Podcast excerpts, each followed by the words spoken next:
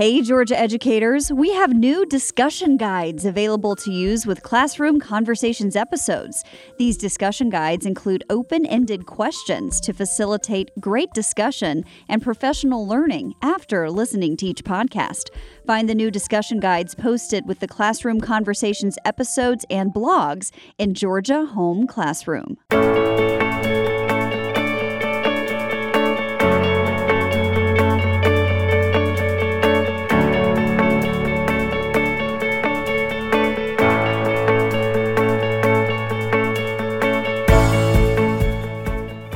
Good day, Georgia educators. You know me, it's host Ashley Mengwasser, and this is Classroom Conversations, the platform for Georgia's teachers. Weekly, we bring you to a place where for a half hour you can share and learn. How about that? It's compliments of a partnership between two education powerhouses the Georgia Department of Education and Georgia Public Broadcasting. Well, hi, how do you feel today? What is your intention for today? What do you think is the biggest change since yesterday? Oh, and what are you most looking forward to? Okay, Ash, why the barrage of questions? Oh, I'm just checking in with you. Maybe that was too much. As usual, I'm electrified by the subject matter. The practice driving today's episode is actually checking in with students to support the whole child. It's an ICU to help bring young learners to the table for instruction. I'm a city girl, and our teacher guest, well, she's not. she's a self proclaimed nerd who hails from Uchee Creek Elementary in Columbia County School District. She's a fifth grade mathematics teacher who maths all day, and she's been at this teaching thing for 17 years now. We welcome in the classroom purview of Tabitha Purvis. Tabitha 100% has tabs on her students. You'll hear how Hey, Tabitha. Hey. Welcome to the big city. Well, it's good to be here.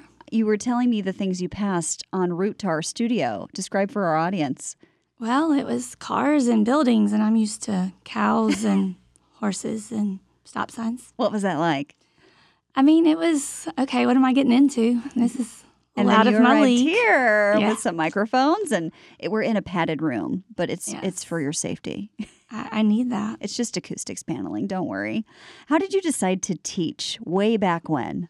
Well, back, I mean, I was a little kid. I was in second grade. And if you remember weekly readers, I, I remember reading one and they talked about how teachers were that as a profession and a career. And it's the first time I'd ever really thought about, hey, I could be a teacher. These people choose to be teachers. And so I guess since second grade, I kind of had this idea that teaching was going to be for me.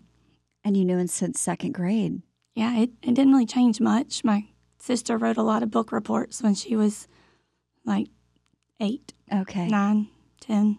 So it panned out. It did. And it here you out well. now. Yeah. At Uchee Creek, which is in Grovetown. Uh, what's fun about Grovetown? Tell us about it. So Grovetown's just this small town that's growing bigger every day. So you can drive one direction and kind of be in the middle of nothing and drive the other direction and have everything you want to purchase ever. So it's just a great location kind of in the middle where you have access to, to both worlds. That sounds perfect for you. To perfect. civilization away from civilization. Perfect. And I know me. you like to spend more time in the away. You do a lot of family activities. Tell us about those. I, I love to go camping as much as my husband will take off from work and go with me. Let's let's go. And we like to travel and just take the kids to go and see and do and have experiences. Uh, the nerd in me wants to take them to Williamsburg and to Mesa Verde and everywhere that they can learn. And everybody else is going to the beach, and I'm not dragging my kids there. I'm off trying to teach them something else. And that's more exciting, I think. Well, bless the nerd in you. And these yes. two kids you've got are seven and eleven. They are. And one used to be your student. She she was my student, still is a little bit, and it was the best experience. What was that like teaching your daughter? I was nervous about it at first because I didn't really know how it would go. But the, the as the year progressed, she just was able to help me be a better teacher. And she was brilliant at math already, so I could really step up my game for helping those higher kids.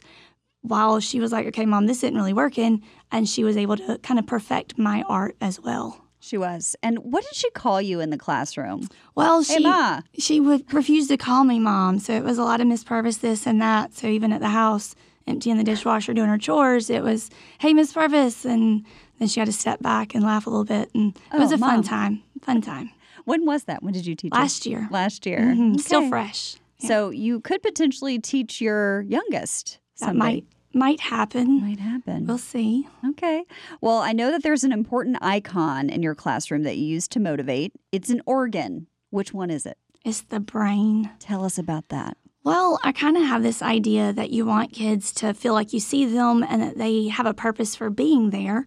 And if you tell them you're there to be their teacher, they're like, well, so is everybody else. Mm. So I start the year with, no, you have a brain, and I want your brain to make decisions and to decide to go places and to have a job that can pay for all these things you want and things you want to see and, you know, just experiences you want to have yourself. So we really start the year thinking about what they want and how I can help them achieve that so that we can really direct the focus of our classroom, So you say to them all the time, look, we're building your brain, building our brains. which sets the tone for everything you do. It's the rhetorical why. You don't have to answer because the answer to everything you do in your classroom is we're building your brains. And it's very selfless on my part because it puts the responsibility back on them. Hey, it's your brain and you're going to have to do something one day with it. Like it's, it's your paycheck. Right. What do you want to be able to afford to do? How can I help you to afford those things by helping build your brain? And it is tremendous how much buy in I can get with that. Because you're giving them empowerment and mm-hmm. responsibility from a young age, which kids actually like, believe it or not. They do.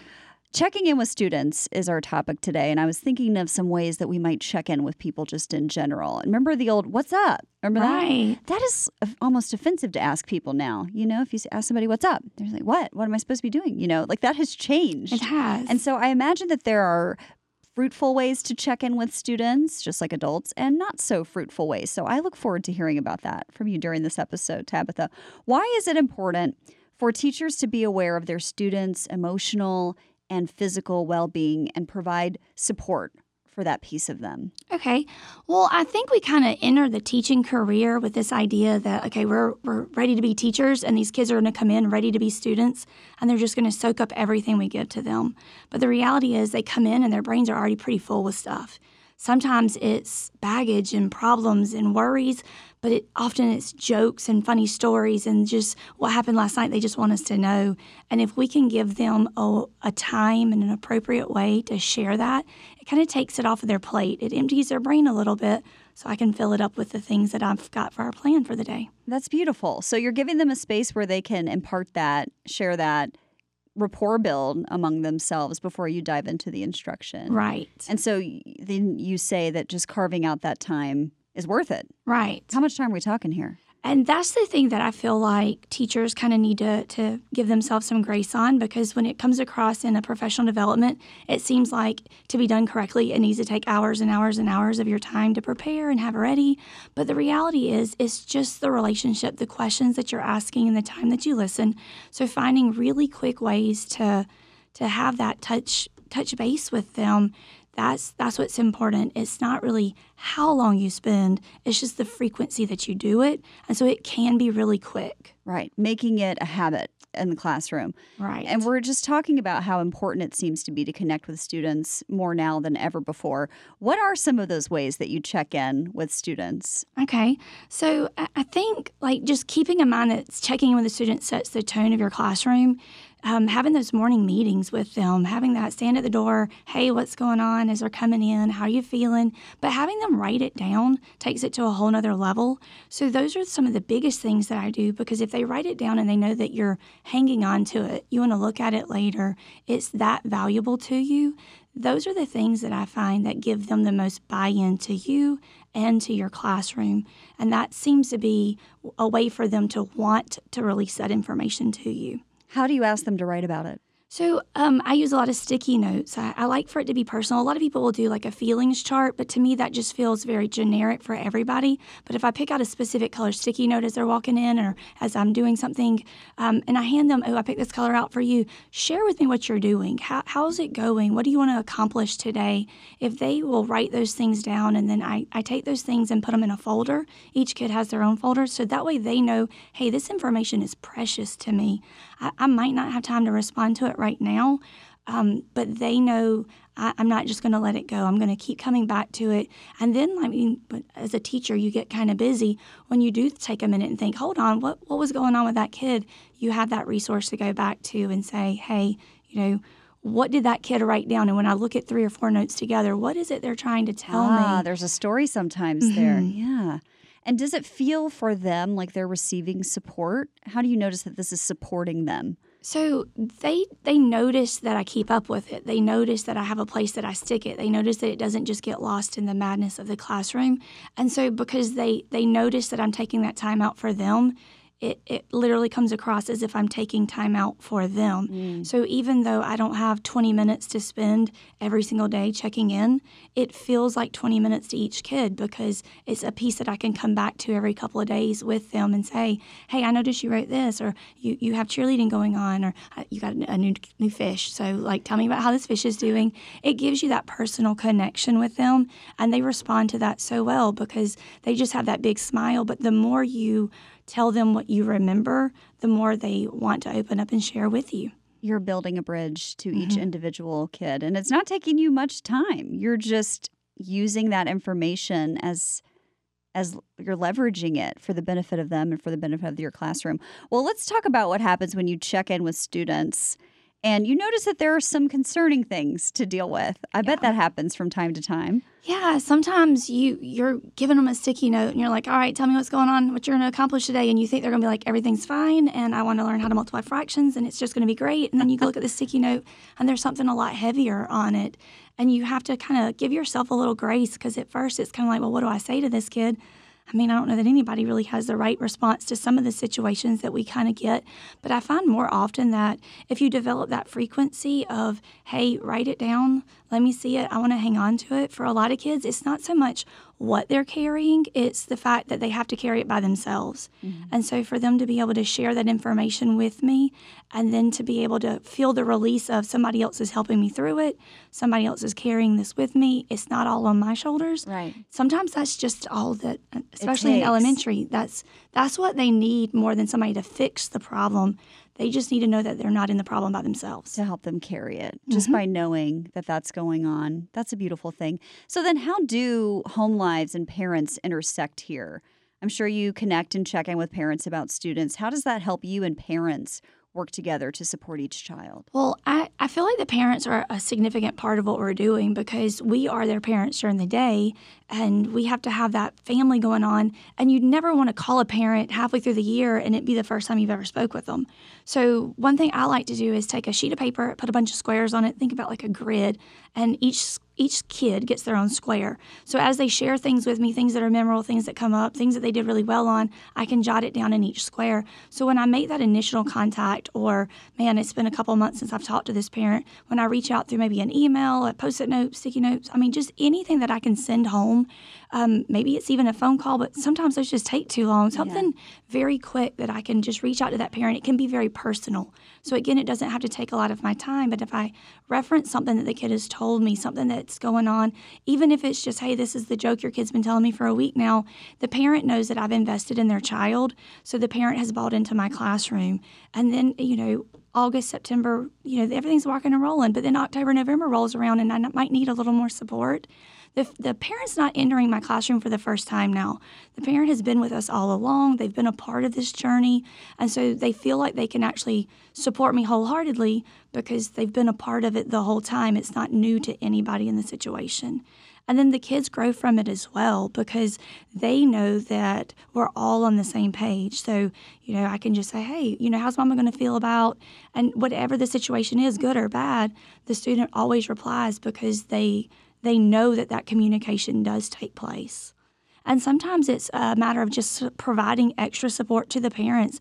Uh, once a week, I like to shoot out an email with just very simple, you know, websites that could help them, maybe some videos, online tutorials, online games that the kids would like. So, fifth grade math, I mean, a lot of parents they have a lot on their plate. So sometimes they're like, I don't really know how to help with this. It really levels the playing field. So it makes them um, want to be a part as much as they, they choose to be. Mm-hmm. And it gives them those tools. So they can either offer the resource or they can sit down and help with the resource. It gives them tools so that they can become a part of our classroom as well. And you know how their child is doing with the certain learning task based on checking in with them, right? right? So you're you're using that as a tool even to to help parents help support their children at home, right? And this day and age, I know I don't know if you per, are you a text or phone call person, Tabitha? I, am a bit of both. A bit of both, yeah. I'm, I'm, a bit of both. If it's positive and it's easy to go, I think um, texting is is definitely preferable. But if there's any chance that this is going to get lost in the words that I send, I mean, it's it's the phone call that's going to be personable here. Yeah. This day and age, I know there's a lot of preferences one way or the other. I'm a phone call person. I like to chat, mm-hmm. but there definitely are times where it's more efficient to send a text. So to not mm-hmm. have to pick up the phone and call every parent, which I mm-hmm. imagine takes a lot of your time as well. Right. If you can communicate with them with supportive resources or more of your sticky notes, which we know you love, right. then that's getting the job done. Well, I want to hear some anecdotes about how this really comes to life in the classroom. Would you share a time or two that you gave a student some insight that allowed you to support them as a whole? Okay. So there was this one kid that I'll always stick out in my mind. He's as big as me. He does not act maybe mature as some of the other fifth graders are acting, but he's much larger than everybody else. And so when he, you know, gets questions wrong and he's struggling with why he got it wrong and how to handle it, you know, it gets kind of loud. And so, you know, some teachers are going to come back loud or are going to come back with a strong discipline hand. Where on my technique is more of let me walk over let me sit down because that's not what he expects. Mm-hmm. Let me mm-hmm. write something on the paper and then just sit there with it because he's going to look up to know what in the world did you just write. And then I'm able to hand it to him and just kind of slip it across. Everybody else in the room is trying to figure out, you know, crazy teacher, what's she doing now? Yeah, what's going on over here? Right. So there, you know, the room is quiet at this point, but it's still a very, while it's a public situation because he made it public, it's still a very private interaction between us. Interesting. And the first time he just kind of threw the paper off and I wrote back, do you know why you're upset? And he just shook his head no. And I think we need to give mm. some respect to that because sometimes we ask questions thinking the kids have words for answers and they have answers, but they don't have the words. And so being able to just say, hey, I love you, and it's okay that you don't know how to explain how you feel. Sit here, we'll talk later, and if you want to write anything, you can and then I just can walk back to the front of the room and start teaching. And that was just for that specific student, that was the kind of the beginnings of just one of my favorite relationships mm. because he knew that at the end of the day, I cared about him. And even when he didn't really know how to respond, he knew it was still going to be okay and that, you know, instruction was going to happen. That was non negotiable. And it, it developed where it didn't stop our instruction and he just really came in as like one of our top academic performers that year. Wow! And what so a turnaround! He he bought into the classroom and he he learned how to kind of push those. I don't want to say push the feelings aside because that makes it seem like I didn't think they were important. But manage departmentalize them. Mm-hmm. Yes, let's come back to them at a different point.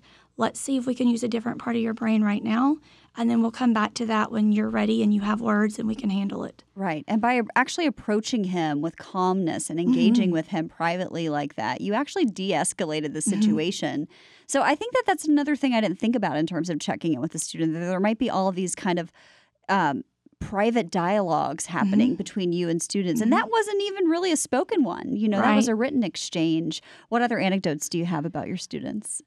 Another little girl that I had, man, she would get so mad when she was in fourth grade. I, I, just had heard these stories about how, you know, she just would get so angry. And we kind of knew like there were some issues going on. So we kind of knew why she might. So you gave her a little bit more grace. Right. But at the end of the day, she's still not learning. Mm. And so, you know, I kind of approached her differently at the beginning of the year and just kind of, I, I knew coming in, this is a kid I want to have a relationship with. I've got to start early and I've got to be very open as to what it should look like. It can't come on too strong. And I, I realized pretty quick she loves to draw.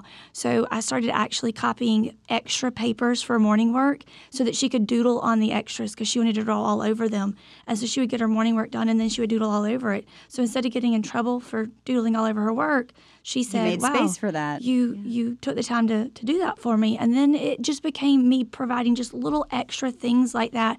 Nothing major, nothing. I didn't go buy something for her. Right. I made time for her, made extra copies for her. I said, you know, hey, what's going on? And she had over 112% growth on what we expected her growth to be that year. Wow. And so it's just another time that I can really see if you put that responsibility on them to to really welcome being part of your family community in the classroom and making it that welcoming space.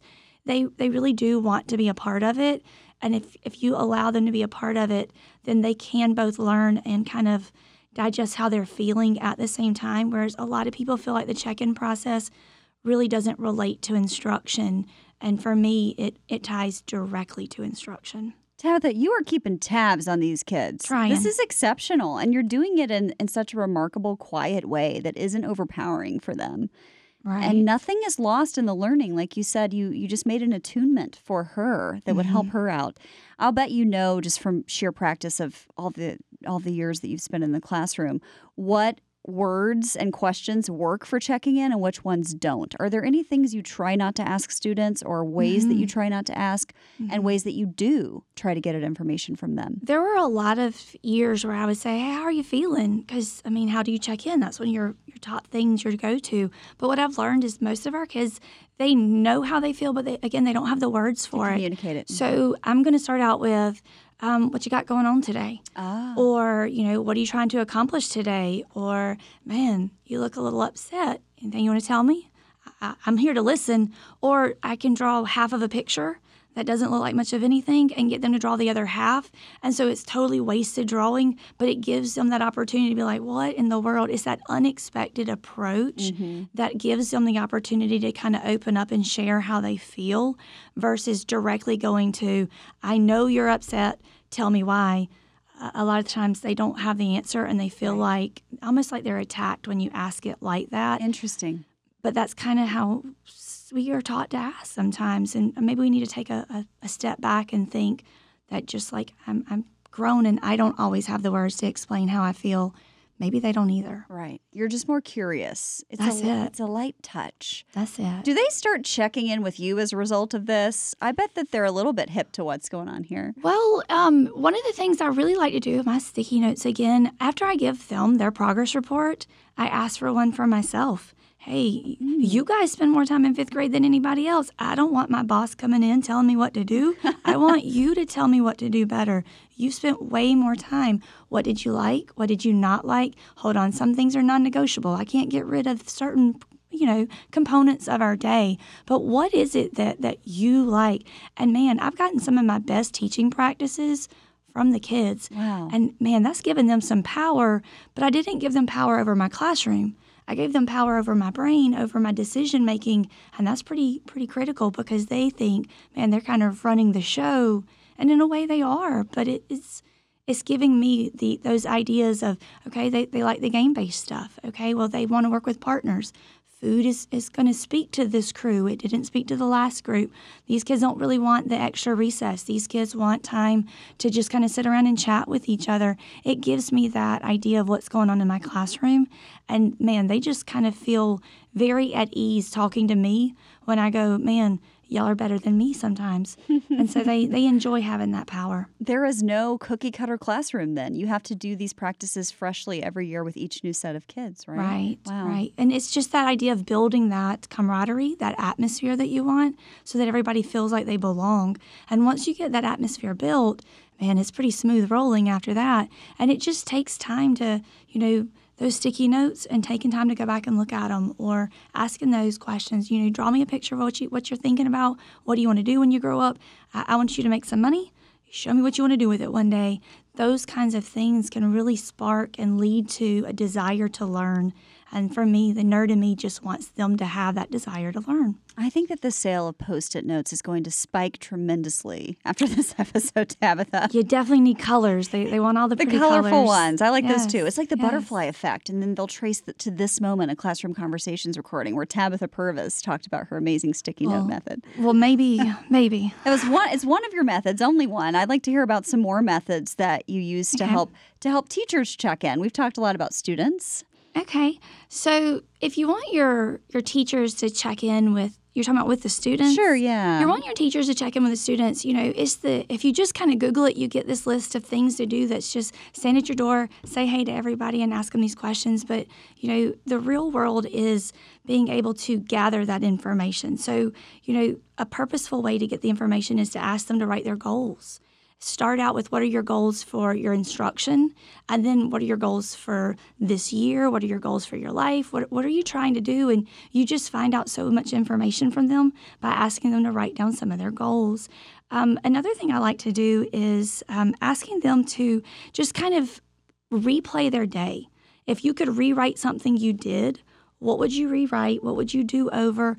And i never make that specific to like a test question or a problem they got wrong. And in fact, if they respond that way, I'm like, that's not quite what I meant. Like, mm. what did you do as a person today that you kind of wish you could redo or have a second chance at? And that's another really good way to get that information from them because check-in kind of has the connotation that you're looking that you're looking for that thing that's wrong so you can help fix it. But check-in really is more about just getting to know that kid and building that relationship.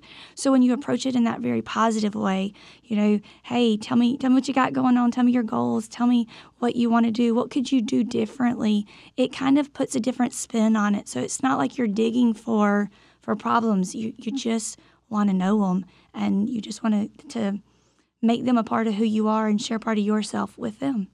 Because checking in keeps them from checking out. That's exactly right. That's what you've learned. Mm-hmm. That is incredible, Tabitha. Thank you so much for being here today. Well, thank you. Thanks for sharing all the wonderful things you're doing with their students. If you could give them a shout out right now, what would you say? They better be doing their math. Yeah, they better be doing their math. Yeah. What are they learning in math right now? They are working on multiplying fractions, and I love it because they come to me and say, every time you multiply, you get bigger.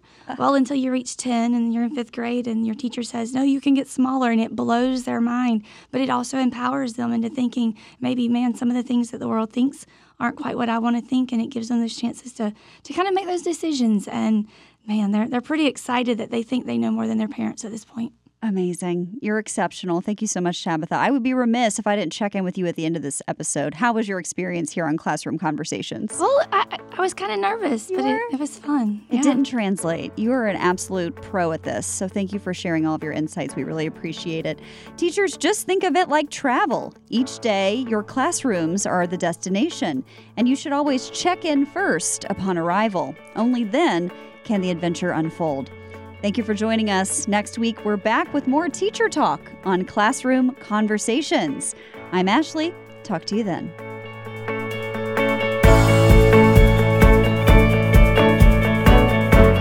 Funding for Classroom Conversations is made possible through the School Climate Transformation Grant.